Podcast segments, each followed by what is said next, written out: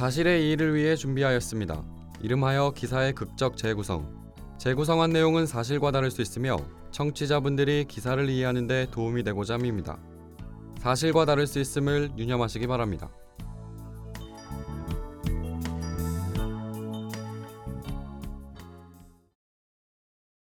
야 거지 너 돈도 없다며? 오늘 반찬 싸왔냐? 얘 엄마도 없대. 도망갔대. 너 싫어서 간 거야. 알아? 얘 진짜 바보 아니야? 얘 왜 말을 안 해? 너 모자라? 아, 뭐 이렇게 움찔움찔해. 우리가 때리냐? 애한테 냄새도 나는 것 같아. 너 씻고는 댕기냐?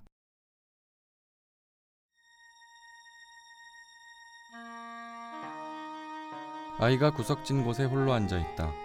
벽을 바라보고 앉아 있어 아이 뒤쪽에 가봐야 무엇을 하는지 알 수 있다. 오늘도 아이는 잔뜩 몸을 웅크린 채로 낙서를 하고 있다. 불러도 말이 없는 아이였다. 아이에게 말을 걸어도 대답이 없었다. 언제나 구석진 자리로 돌아가 얼굴을 무릎에 파묻은 채로 시간을 보냈다. 아이가 우는 날도 많았다. 밥을 먹이러 아이에게 다가가면 퉁퉁 부은 눈에서 눈물이 흐르고 있었다.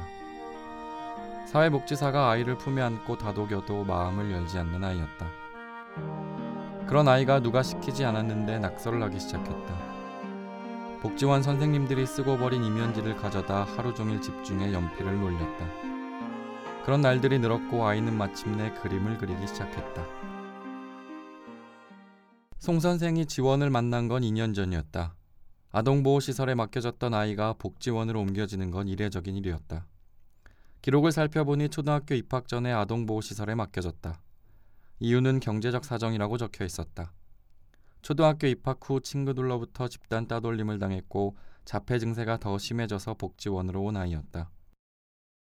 아이는 세상을 바라보지 않았다. 입을 열지 않았고 듣지 않았다. 부모로부터 버림받은 아픔, 집단 따돌림의 상처 등 송 선생은 지원이 받았을 고통을 이해하고 다가가려 했지만 소용이 없었다. 유일한 지원의 감정 표현은 그저 구석진 자리에 등을 기댄 채 말없이 우는 것뿐이었다. 그랬던 지원이 그림을 그린다는 것은 놀라운 일이었다. 아무것도 안 한 채 세상과 벽을 둔 아이가 처음 스스로 한 일이었다. 지원이 구석에 웅크려 손을 움직이는 모습을 보고 송 선생이 조심스레 다가갔다. 지원은 송 선생이 다가가는 것도 모르고 계속 손을 놀렸다. 송 선생의 그림자에 놀라 몸을 움찔했지만 다시 종이 위에서 손을 바쁘게 움직였다. 송 선생은 몇 주간 지원을 말없이 지켜봤다. 지원은 복지원 선생님들이 쓴 이면지를 가져다 하얀 공간을 뭔가로 채워나갔다. A4 용지 크기의 종이가 부족했던지 벽에 붙은 달력을 떼어내 그 뒷면에 무엇인가를 그리기 시작했다. 처음엔 알아볼 수 없는 형상이었지만 점차 뚜렷한 그림으로 보였다. 지원은 구름을 그렸다. 복지원 창문을 통해 한동안 구름을 쳐다보다 이내 그것을 종이로 옮겼다.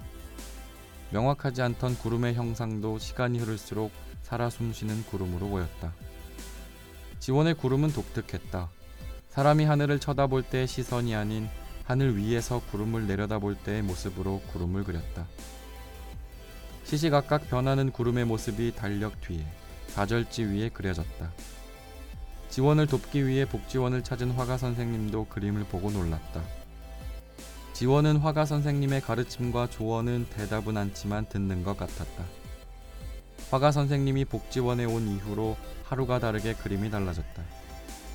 각종 대회에 지원의 그림을 출품하면 당선됐다는 연락이 왔다. 지원의 모습도 달라졌다.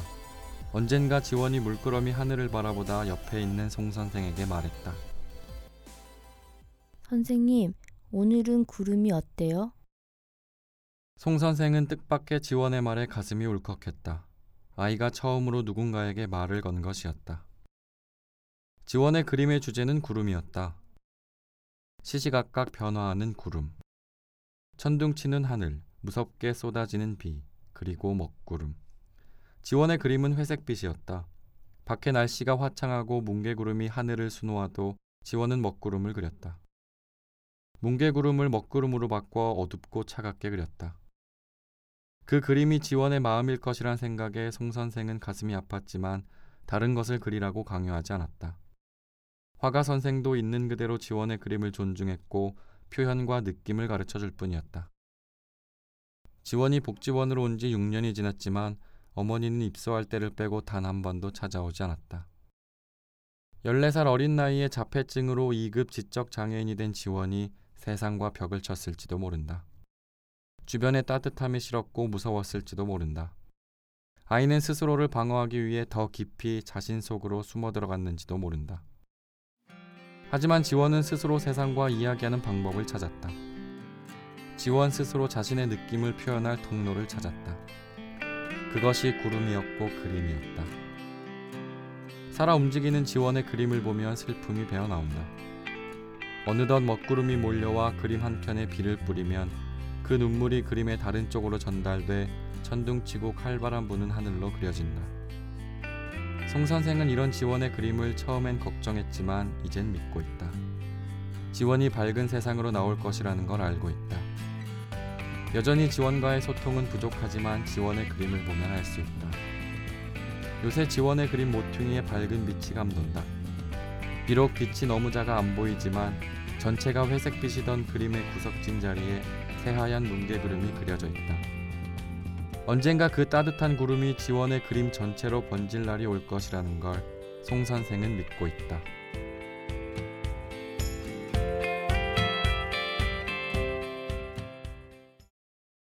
부모와 연락이 끊긴 14살 자폐 아동이 화가를 꿈꿉니다.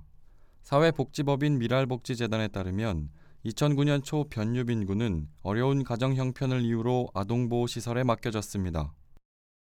변군은 동급생의 집단 따돌림으로 자폐 증상이 더욱 심해졌고 장애 아동 전문 재활 시설로 옮겼지만 효과가 없었습니다. 복지원 관계자는 변군은 2, 3년간 동그랗게 쪼그려 앉아 울기만 하고 말도 하지 않았다고 전했습니다. 변군이 변하기 시작한 건 복지원 교사들이 쓰고 남은 이면지 뒤에 그림을 그리고 나서부터입니다. 변군은 이면지가 모자라면 더 넓은 달력의 뒷면에 그림을 그렸고 낙서 수준이었던 그림이 점차 형상을 띄어가기 시작했습니다.